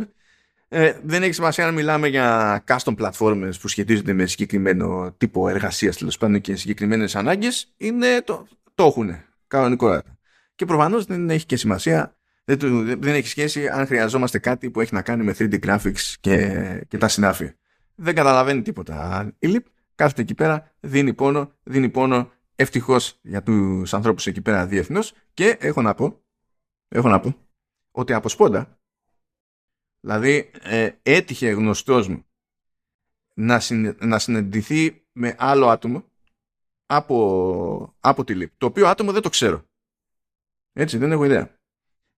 Και επειδή ο γνωστός μου έχει, ε, ε, έχει ακούσει τόσες φορές αυτά που λέμε εδώ πέρα στο πλαίσιο της χορηγίας, λέει για κάτσε να κάνω μερικές ερωτησούλες να δω, επειδή λέμε συνήθως για το κλίμα και ότι είναι νέρντουλες σαν και εμάς και γουστάρουν και είναι το κλίμα καλό και είναι σημαντικό να είναι καλό το κλίμα στις δουλειές κτλ.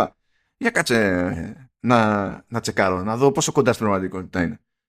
Και του λέει το άτομο λοιπόν, που δεν ξέρω, λέει ότι όντως λέει είναι σούπερ το κλίμα, ε, είναι, είναι χαρά εδώ πέρα λέει, η δουλειά, κανένα πρόβλημα, όλο κομπλέ. Οπότε έχω και ένα data point που μου λέει και εμένα ότι αυτά που ισχυριζόμαστε εδώ πέρα δεν είναι random. Δεν είναι κάποιο είδους έτσι posture, ας το πούμε, που και καλά για, για την ιστορία, για το PR. Θα αρχίσουμε να μαζεύουμε και έξωθεν μαρτυρίες χωρίς να το ξέρει η Λίπ. Ήπουλα, έτσι, στο, έτσι. Αλλά βολεύει, βολεύεται και η Λίπ, βολεύομαστε κι εμείς. Αν δεν βολευτεί και κανένας από εσάς, αν έχετε ελπίδα για front-end development, αν έχετε κάποια προπηρεσία, αν έχετε το απαραίτητο skill set, μπορείτε να βρείτε στα links του επεισοδίου στις, είτε στο hafton.fm έτσι κι αλλιώς είτε στην εφαρμογή που χρησιμοποιείτε για να ακούτε αυτό και πάλι επεισόδια να τσεκάρετε τι ζητά σε αυτή την περίπτωση σε πρώτη φάση η LIP και να κάνετε τα κουμάντα σας για το από εκεί και πέρα. Για να έχετε κι εσείς μια ελπίδα σε εργασιακό περιβάλλον με κλίμα της προκόπας και όχι με κλίμα της προκόπας μόνο στα χαρτιά όταν κάνουμε press release ας πούμε αυτό. Έτσι έτσι. Και μπορούμε να συνεχίσουμε με ένα palette cleanser εδώ πέρα το οποίο το, το έβαλα μόνο για το fanboy και το σχετικό που είδα στα social όχι επειδή το θεωρώ σημαντικό το, το θέμα εδώ πέρα. Έπαιξε ένα περίεργο one to punch νομίζω έγινε σε διαδοχικές ημέρες. Βγαίνει μια μέρα ότι οι πωλήσεις του God of War Ragnarok λέει την πρώτη εβδομάδα που τέλος πάντων δεν ήταν full εβδομάδα ήταν πέντε εβδομάδες αλλά τέλος πάντων ε, ήταν λέει 5,1 εκατομμύρια κομμάτια που είναι λέει το καλύτερο άνοιγμα τίτλου Sony ever και προφανώς το καλύτερο άνοιγμα τίτλου God of War ever. Ναι.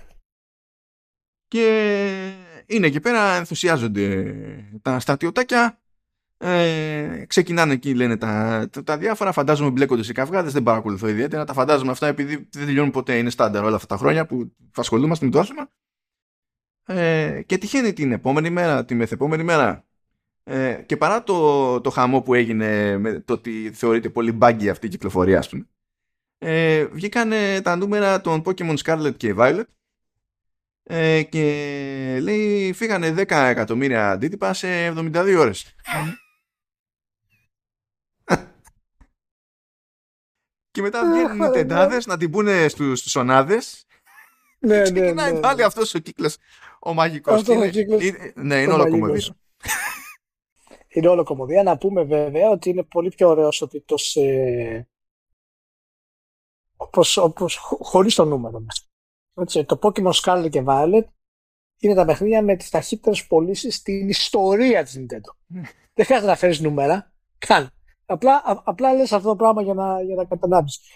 Ε, φυσικά η, το λαστάσμα του, του God of War είναι εξαιρετικό και, και πάρα πολύ δυνατό και, και πρόκειται για πραγματικά εξε, εξαιρετικό τίτλο. Ε, δεν υπάρχει καμία αμφιβολία γι' αυτό. Ε, απλά δείχνει πόση μεγάλη διαφορά ε, προσέγγισης έχουν οι δύο εταιρείες ε, στα παιχνίδια τους και ποιος έχει την πραγματική μπίσνα ε, να λειτουργεί άψογα. Και το λέω από την έννοια ότι για να βγει το God of War χρειάζεται μια επένδυση πολύ μεγάλη, ασύλληπτο κόπο και υδρότα, ε, κυρίως για να πετύχεις την τεχνική αρτιότητα ε, αυτού του κομματιού και πόσο μάλλον έχοντας κονσόλα να, να υποστηρίξεις κονσόλες προηγούμενης γενιάς παράλληλα, ε, αφού ούτως ή άλλως εκεί είναι το design του. Και απ' την άλλη η Nintendo που έχει τη δυνατότητα να βγάλει έναν τίτλο το νέο Pokémon χωρίς να είναι καν τεχνικά άρτιος, γιατί προφανώς ε, αυτό έγινε γιατί να προλάβουν την χριστουγεννιάτικη αγορά.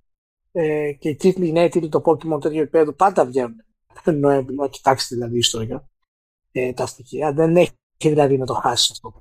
Και παρόλα αυτά, ε, οι πωλήσει του είναι, είναι εξωπραγματικές.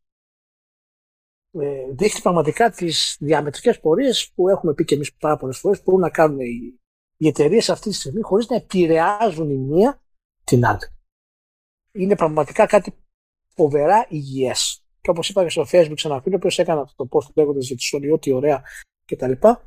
Του υπενθύμισα τι έγινε με το Pokémon. Διαφορά είναι ότι το, το Pokémon είναι ένα παγκόσμιο φαινόμενο. Ένα pop culture φαινόμενο. Ναι, Και, ναι. το God of War, και το God of War είναι ένα gaming φαινόμενο.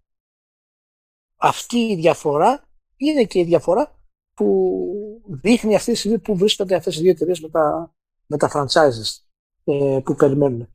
Εγώ πραγματικά, μάλλον το, το έχουμε ξαναπεί βέβαια, ας κάνουμε έτσι μια μικρή παρένθεση.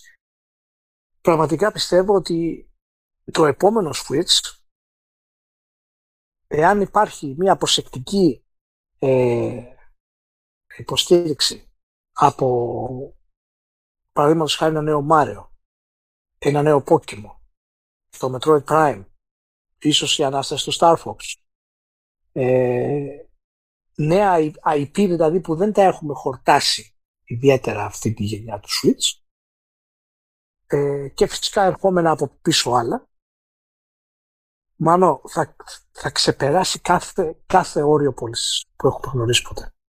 Πραγματικά το πιστεύω αυτό το πράγμα δηλαδή. Πραγματικά πιστεύω ότι το επόμενο Switch δεδομένου των καταστάσεων θα, θα σπάσει το ρεκόρ αυτού του Switch το οποίο είναι στην πορεία να σπάσει το ρεκόρ του PlayStation 2. Αυτή τη στιγμή.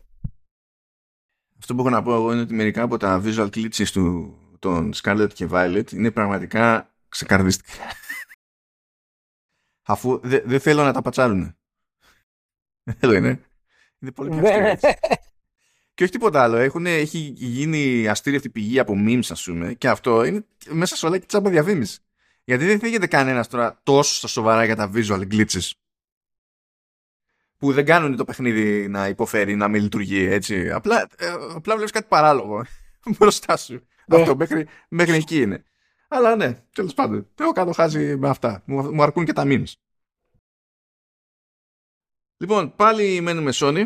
Ε, θα πιάσουμε ένα θεματάκι που έχουμε ξαναγγίξει επειδή δεν θυμάμαι τώρα νομίζω ήταν στο προ προηγούμενο επεισόδιο που λέγαμε ε, που είχε ακουστεί ότι η Microsoft Παύλα το Xbox τέλος πάντων ψάχνεται να έχει το νου του ε, σε κινέζικες παραγωγές και ότι πόνεσε που κάποτε έριξε άκυρο στο Genshin Impact και κάτι τέτοια.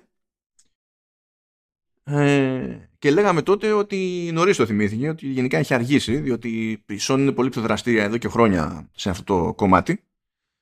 Και το θυμηθήκαμε αναγκαστικά αυτή την εβδομάδα.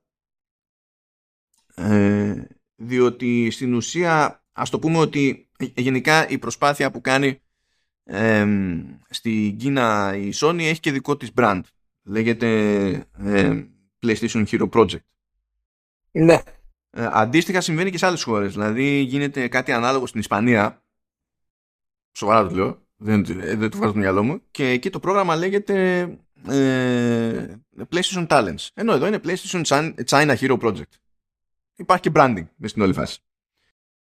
Ε, το οποίο να, να, υπάρχει branding νομίζω ότι είναι, είναι Sony Move. Είναι λογικό. Ε, βέβαια, βέβαια. Είναι, βέβαια. είναι μέρος του... Βέβαια, βέβαια. Όπως, είναι, όπως γενικά κάνει Sony. Και μπαίνει στη διαδικασία λοιπόν σε αυτό το πλαίσιο να κάνει κονέ με, κάποιους, με κάποιες ομάδες ανάπτυξης ε, και ανάλογα τώρα με την περίπτωση πηγαίνει και βάζει μέχρι ένα εκατομμύριο yuan σε κάθε project. Αυτό όσο έχουν τα πράγματα αυτή τη στιγμή που μιλάμε, ξέρω εγώ είναι μέχρι 140.000 δολάρια. Πηγαίνει και, το, και, και στηρίζει. Και σε κάποιες περιπτώσεις αναλαμβάνει και την έκδοση. Ας πούμε προέκυψε τώρα ότι θα, ε, η Sony θα έχει την έκδοsi του Lost Soul Aside και του Convalia και από εκεί και πέρα βλέπουμε. Και είναι έτσι οργανωμένο το πράγμα που το China Hero Project υποτίθεται ότι γίνεται αντιληπτό σε ένα project που έχει seasons. Έχουμε ένα batch και προχωράμε τέλος πάντων. Και υποτίθεται ότι ε, η κίνηση έγινε το 17, δηλαδή το, κοινο, τουλάχιστον η επικοινωνία ξεκίνησε το, το 17. Είχαμε μετά ένα κύμα ακόμη το, το 19. Και στην ουσία συνεχίζουμε. Έχουν υποστηριχθεί λέει, μέχρι τώρα 17 τίτλοι. Ε, έχουν κυκλοφορήσει 7 και έρχεται άλλο ένας, άλλος ένας στο δεύτερο τρίμηνο του, του 23. Οπότε, κατά μία έννοια, ε, είναι σαν να λειτουργεί εκεί πέρα η, η Sony λίγο ως incubator, ας το πούμε έτσι. Πηγαίνει, μυρίζεται τα προτζεκτάκια και βλέπει που θεωρεί ότι έχει νόημα να στηρίξει. Βέβαια, βέβαια. Και πάνω απ' όλα χτίζει σχέσεις έτσι, που θα έχουν αντίκτυπο ναι, προχωρώντας. Ναι, ναι, ναι. ναι, ναι, μα είναι και είναι και πολύ συγκεκριμένο δηλαδή πες το όλο brand που Δηλαδή βλέπεις ότι είναι season 1, season 2, season 3 σου λέει. ε, πάει σκαλί σκαλί, σκαλί σκαλί στην, ε, στην Κίνα. Ε, είναι, είναι φοβερή, είναι φοβερή σε αυτό. Πιστεύω ότι είναι πολύ, πολύ καλή αυτό σαν κίνηση γενικά, σαν πρόγραμμα. Όποιος το σκέφτηκε δηλαδή και το πήρε τόσο ζεστά στη, στη Sony έκανε πάρα πολύ καλά και ότι αυτό θα αποδίδει για, για χρόνια. Μπορεί να μην βγαίνουν δεξιά και αριστερά τίτλοι από Κίνα που θα κάνουν πάταγο, ξέρω εγώ εδώ, αλλά το ζήτημα είναι μέσα σε όλα και το χτίσιμο αυτών των σχέσεων. Δεν, δηλαδή είναι πολύ μεγάλη πισνά. Ναι, ναι, ναι, σίγουρα, σίγουρα. Και σκέψου ότι όταν όλα αυτά τα στούντιο, γιατί η Κίνα βέβαια μπορεί να είναι πολυπληθής, αλλά η, ε, η τεχνολογία που υπάρχει όσον αφορά στο, στην ανάπτυξη των video games δεν είναι στο ίδιο επίπεδο που είναι ε, στην Ιαπωνία, παραδείγματος χάρη, ή στην, ε, ή στη Δύση και στην Ευρώπη. Έχουν πολύ συγκεκριμένη τεχνολογία για πολύ συγκεκριμένες κατηγορίες παιχνιδιών. Αλλά ε, η Sony κάνοντας αυτό το πράγμα θα επεκτείνει και τη δική της επιρροή τίτλοι οι οποίοι πουλάνε ε, στο δικό της κοινό όπως έχει. Δεν θα μου κάνει εντύπωση δηλαδή αν τα επόμενα δύο με τρία χρόνια μάθουμε για μια πρώτη ανάπτυξη ενός AAA τίτλου. Παραδείγματος χάρη προηγούμενο από την Κίνα, αλλά με τα δυτικά πρώτα. Mm. Και νομίζω ότι είναι και αυτός ένας από τους σκοπούς της της Sony, να μπορεί να δημιουργήσει ταλέντο στην ουσία που να ταιριάξει στο, στο δικό της παραγωγικό μοντέλο. Έτσι. Και έτσι πρέπει να είναι για μια εταιρεία που επεκτείνεται. Δεν, δεν, δεν, δεν το συζητάμε αυτό. Μπορούμε να αφήσουμε και την Κίνα και να κάνουμε μια στάση. Δεν ξέρω πόσο γρήγορη θα είναι αυτή η στάση. Ελπίζω να είναι γρήγορη. Ε, πάντα, πάντα είναι αστεία όμως. Ε, διότι βγήκαν τα Golden Joystick Awards που στην πλειοψηφία των κατηγοριών ε, στην ουσία προκύπτουν από ψήφο του κοινού. Ναι. Υπάρχουν και μερικές κατηγορίες που κανονίζουν κριτική οπότε θα ξεκινήσω με αυτό, με αυτές τις κατηγορίες που μπορούμε να τις... Είναι πιο εύκολο να βγάλουμε νόημα εκεί πέρα. Ε, οπότε, κάτσε να σου λέω να, να βλέπουμε. Breakthrough Award Vampire Survivors. Δεν ξέρω αν το ξέρεις αυτό, Ηλία. Το ξέρω, το ξέρω. Ναι. Ωραία. Ε, εσχάτως έσκασε και στο Xbox και νομίζω μπήκε και στο Game Pass, αλλά γενικά αυτό το, το παιχνίδι είναι, μου αρέσει που, ε, ε, είναι λέει του in-stick shooter που χρησιμοποιεί ένα stick. Ναι. πολύ πολύ ενδιαφέρον. Αλλά έκανε πάταγο αυτό στο, στο PC, στο Steam, έχει βγάλει τρελά λεφτά. Ε, είναι, αντιμετωπίζεται πλέον σαν υποείδος και βγαίνουν οι αντιγραφές του ελαίου, δηλαδή δεν σταματάει το, το, πράγμα. Είναι, ναι. είναι φαινόμενο όντως ωστόσο αυτό. Κολλάει απόλυτα στο, στο concept του breakthrough. Οπότε εντάξει. Critics Choice Award, Elden Ring. Μπορούμε να καταλάβουμε. Δεν νομίζω ότι. Σωστό. Ε, υπάρχει κάποιο θέμα εδώ πέρα. Best performer. Ε, Μέιον Gates ε, ως Μαρίσα Μαρσέλ στο Immortality. Ναι.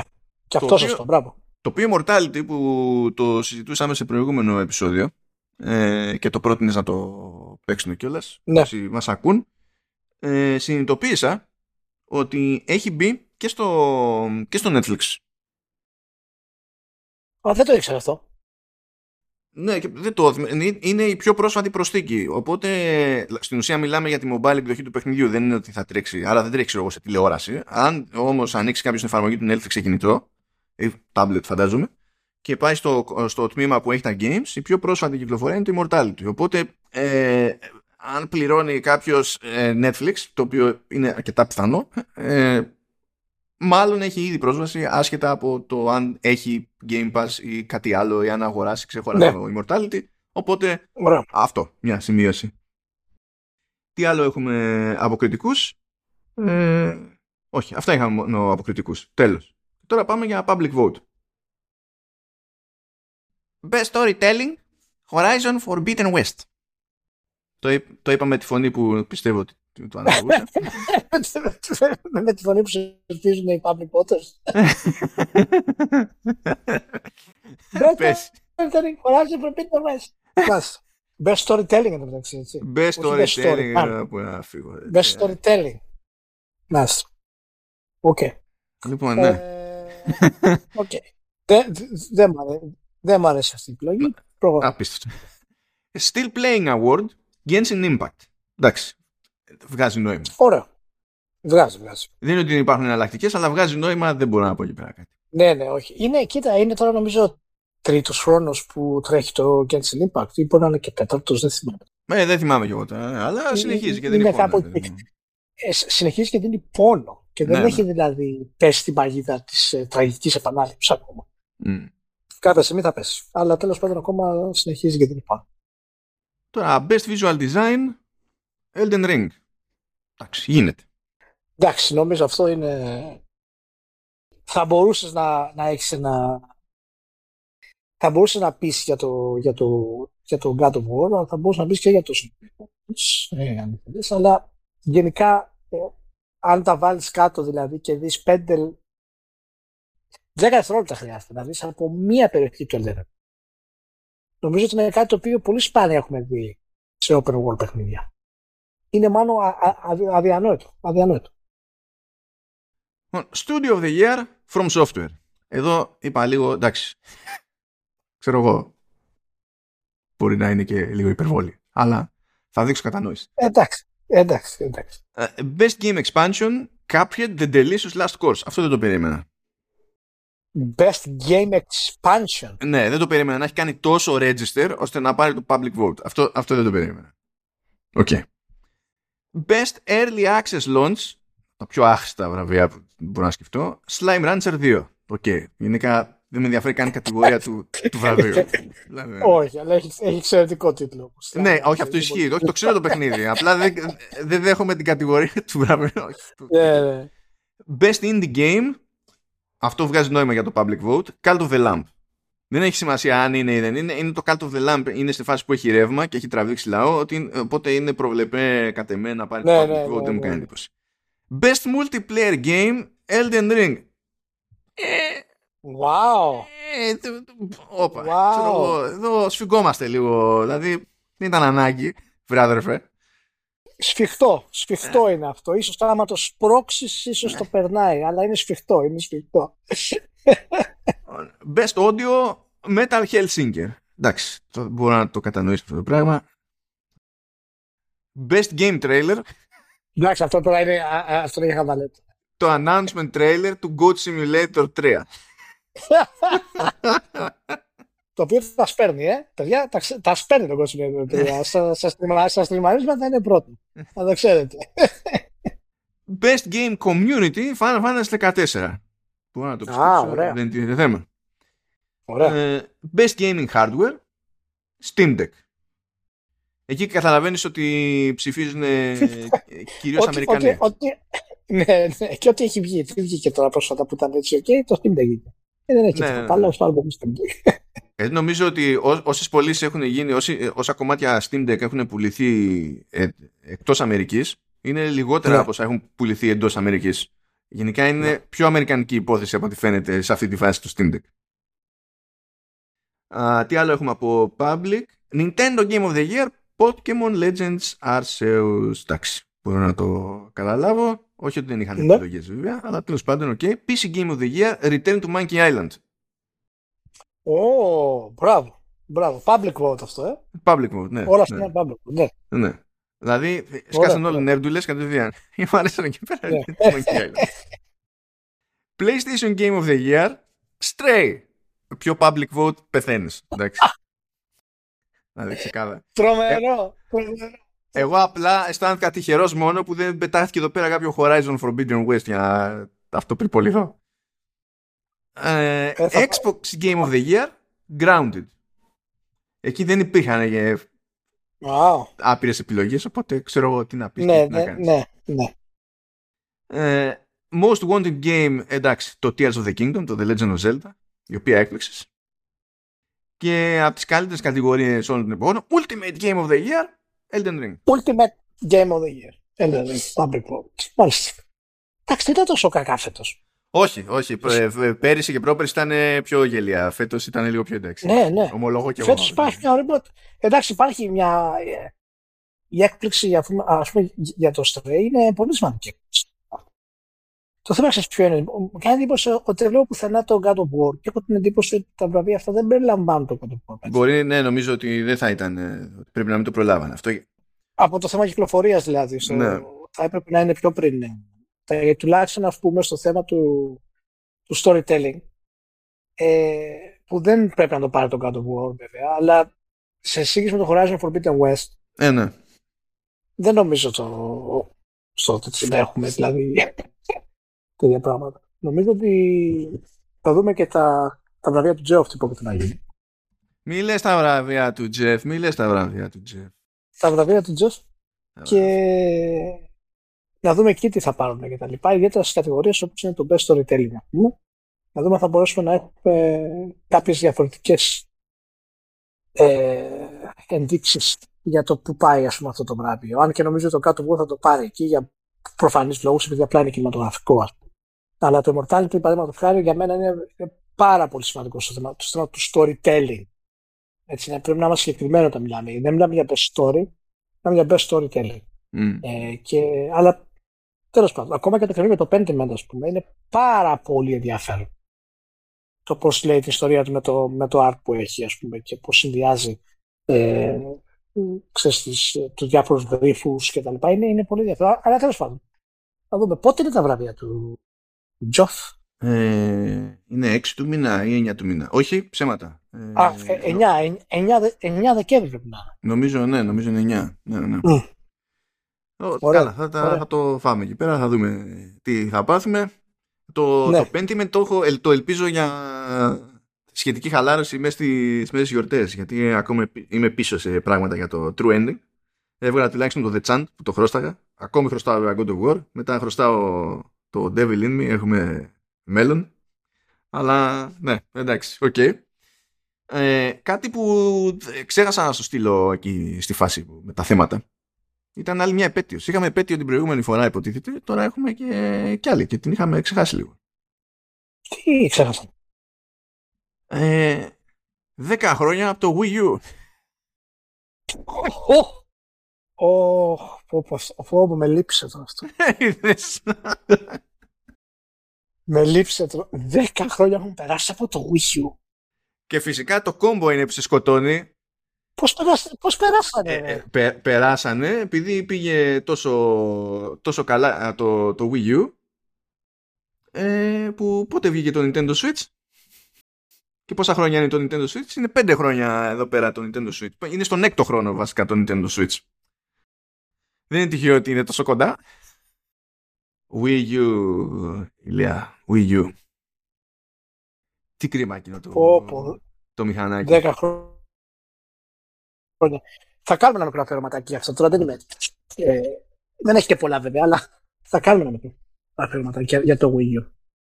Θέλω, θέλω να σε ρωτήσω έτσι όμως ένα τέτοιο. Γενικά έπαιζε η θεωρία ότι ένα από τα βασικά ζητήματα που είχε το Wii U ας πούμε ήταν επικοινωνιακό και ότι ε, δεν καταλάβαινε λέει ο κόσμος ε, αν είναι όντως νέο μηχάνημα ή αν είναι κάτι που παίρνει στο κομμάτι του tablet τέλος πάντων και το συνδυάζει με το Wii και κάτι τέτοιο. Ε, σου έμεινε σε ένα. Τώρα θα, με ό,τι δείγμα έχει ο καθένας, προφανώς δεν κάνουμε έρευνα τώρα, αλλά σου έμεινε σε ένα ποτέ η εντύπωση από ό,τι έχει πάρει ταυτή σου ότι αυτό ήταν, αυτή ήταν θεωρία με πόδια; Ότι ο κόσμος έμεινε εκτός του Wii U κυρίως για αυτό το, το, λόγο; Όχι, όχι. Ε, αυτό είναι απλά θεωρίες τώρα οι οποίες είναι διάσπαρτες. Η πραγματική αιτία και βέβαια δεν ξέρω αν θα το δεχτεί ποτέ αυτό η Nintendo. Οι Ιάπωνες δεν τα δέχονται. Το, το Wii U ήταν ένα καθαρό stop cap. Δηλαδή, άμα το κάνουμε την άλλη εβδομάδα να δεις και το ρυθμό των, ε, τον first party που είχε υποτίθεται ήταν να βγουν για, για το Wii U και πότε θα βγαίνουν κτλ. Δηλαδή, δεν υπήρχε πλάνο από την Nintendo να το στηρίξει αυτό σε βάθος Το Wii U ήταν καθαρά μια πολυτέλεια για να στηρίξει το, το Switch. Και ε, θα δεις και τα, και τα νούμερα, θα τα πούμε την άλλη φορά, τουλάχιστον αυτά που είναι διαθέσιμα για το κόστος ανάπτυξης και την τιμολόγηση. Δεν νομίζω ότι ήταν λανσάρισμα κονσόλας από την Nintendo η οποία είχε σκοπό να το κρατήσει για 6-7 χρόνια. Δεν, δεν βγαίνει αυτό. Δεν έβγαινε. Οπότε δεν νομίζω ότι αυτό. Απλά το κοινό κατάλαβε ε, για το κοινό, ό,τι και να λέμε, δεν είναι χαζό κατάλαβα ότι αυτή είναι μια κονσόλα η οποία δεν, δεν, το, δεν, το, δεν αισθάνονται ότι έχει μέλλον. Και δεν, δεν ελκούνται από αυτή. Και από θέμα τίτλων δηλαδή. Ε, και δεν υπήρχε ούτε σωστό marketing γύρω, ούτε σωστή προώθηση, ούτε τίποτα. Οπότε πιστεύω ότι εκεί θα, ε, θα εστιάσει. Ήταν το preview του Switch. Αν δεν τους έβγαινε ε, το, το, το Wii U ακόμα και αν έπιανε, πάλι θα βγάζω το Switch. Εγώ με αυτής Α, ναι, αυτό το πιστεύω. Γιατί προς εκείνη την κατεύθυνση ήταν η τροχιά. Δηλαδή. Ναι, δηλαδή, άντε να το κράταγαν ένα χρόνια, μετά να το ρίχναν τι απίσει στη χαμηλή τιμή, να το δίνανε ξέρω εγώ στο τέτοιο. Okay, αλλά το, το Switch ήταν, ήταν δρομολογημένη επιλογή. Απλά το focus test που κάνανε ήταν για να δουν οι παίχτες κυρίως που ασχολούνται περισσότερο. Τι μπορούν να βάλουν στην οθόνη, τι μπορούν να φέρουν στην τηλεόραση κτλ. Και... Ναι, τέλος πάντων. Πάντως ήταν ένα ενδιαφέρον, ένα ενδιαφέρον πείραμα. Δεν το κάτι που δεν κάνουν. Σε αυτό τα έχουμε ξαναπεί. Αυτά τα πείραματα. Ε, εγώ αυτό που έχω να πω είναι ότι το Wii U είχε εφαρμογή Netflix και το Switch δεν έχει εφαρμογή Netflix. Δεν έχει εφαρμογή. και το άλλο βλακώδες που θυμάμαι είναι ότι είχε εφαρμογή και YouTube και μου άρεσε πάρα πολύ εκείνη η εφαρμογή του YouTube. έχει, έχει και κονίδια. Εντάξει, το Switch έχει YouTube όμως, είμαστε εντάξει. Έχει, δεν θυμάμαι καν πλέον. Έχει. Έχει, έχει, έχει. Ναι, ναι, ναι. ναι. Έχει, έχει YouTube. Μένω, μένω έκπληκτος, τουλάχιστον. Ναι, έχει, έχει, γιατί πας από, πας από Minecraft σε streaming Minecraft. Κάνουν μικροί εδώ στο σπίτι. Α. Δεν χρειάζεται να αλλάξεις πολύ. Και κάπου πήρε το, το μάτι μου, κάτσε να το σιγουρέψω λίγο αυτό. Α, ναι, είναι και αυτές τις μέρες ήταν 24 του μήνα. Ε, είναι 22 χρόνια από το ευρωπαϊκό λανσάρισμα του PlayStation 2. Είχαμε, είχαμε δραχμή ακόμα. είχαμε δραχμή. Είχαμε δραχμή, το θυμάμαι γιατί θυμάμαι το sticker shock που έβλεπα 180.000 δραχμές και ήμουν...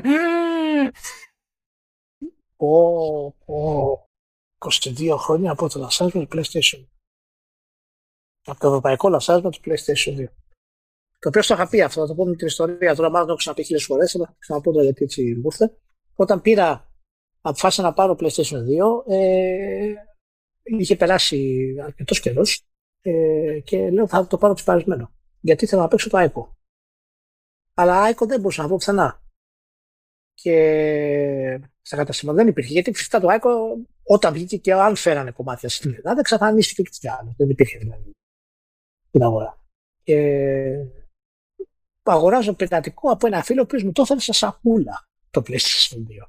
Και ήταν μια μέρα η οποία έβρεχε, θυμάμαι, είχαμε την τέτα κατεβασμένη στο, στο σπίτι και παίρνω το PlayStation, είχα ανοίξει και τις πόρτες γιατί ήταν άνοιξη, οπότε δεν είναι κανένα κρύο, αλλά είχε αυτή τη μουντάδα της βροχή. Βάζω το PlayStation και είχε μέσα ένα πειρατικό DVD ξεχάσμένο. Που δεν έγραφε τίποτα. Το βάζω στην τηλεόραση, φίλε, και ήταν το Icon. Μα την Παναγία δηλαδή. και παθαίνω σοκ. Και έτσι θυμάμαι γενικά την όλη φάση με το Άικο το πώς το, πώς το έπαιξε. Έτσι, εν είδη αποποίησης ευθύνης να πούμε ότι αυτά ήταν νεανικά λάθη. Για, νεανικά Όλα αυτά που περιγράφει ο, ο Ηλίας, νεανικά λάθη. Ε, δεν υιοθετούμε. Πειρατεία. Ε, τότε δεν, ναι, δεν, δεν είχα, όχι, δεν, και δεν το είχα πάρει για πειρατικού σκοπούς. Το είχα πάρει για ερευνητικούς σκοπούς. Έτσι, να μην τα. Δεν το παιδόν όλα μάλλον. Λοιπόν, εγώ είχα εκνευριστεί που δεν έβρισκα το, το, την έκδοση του παιχνιδιού με τη, ε, τη χαρτονένια της συσκευασία. Και θυμάμαι ήμουνα στο Game Pro ναι, ναι, ναι. Καλά, αυτό που να το πεις. Και κάπου ήταν sold out, αν θυμάσαι τότε, ψωνίζαμε παιχνίδια από το play.com που μετά έγινε Zavi και τώρα είναι Rakuten. Ναι, ναι, ναι, ναι και δεν θυμάμαι τι ήταν πριν. Γιατί και πριν γίνει play ήταν κάτι άλλο. Δεν θυμάμαι τι λεγόταν. Ναι, ναι. Και ήταν sold out, ρε παιδί μου εκεί. Αλλά για κάποιο λόγο άφηνε να βάλεις παραγγελία. Οπότε εγώ έβαλα παραγγελία. Θεωρώντας ότι ρίχνω άδεια να πιάσω γεμάτα. Γιατί πού θα το βρούνε τώρα αυτό. Δεν σου τάζανε κιόλας. Δεν βάζανε κάποιο χρονικό ορίζοντα. Μπορεί να το φέρουμε σε τόσο, ξέρω εγώ, και ό,τι να είναι. Είναι. Φα... Τίποτα. Είναι σαν να κάνεις μια ευχή. Α το πούμε έτσι και το ξεχνάω τελείως. Το ξεχνάω τελείως. και ξυπνάω μια μέρα, 7 μήνες μετά και μου σκάει mail ότι έχει φύγει πακέτο. Και λέω ποιο πακέτο; Και κοιτάζω και ήταν αυτό και το βρήκαν όντω με τη χαρτονέγια και το έχω ακόμα εδώ. Τρομερό, πολύ ωραίες εποχές τότε. Θυμάμαι έπαιρνα, ε, είχα παραγγείλει από το Play, έπαιρνα το Super Macintosh για το game. Μιλάμε Πολύ ωραία. Πολύ ωραία Λοιπόν, ωραία. Θα κάνουμε και ένα νοσταλγικό κάποια στιγμή. Ίσως το κάνουμε στο, στο βίντεο αυτό, στο Retro X, που μας έχουν και τους δύο να πάμε εκεί να κάνουμε τα νοσταλγικά. Οπότε μπορούμε να το κάνουμε εκεί.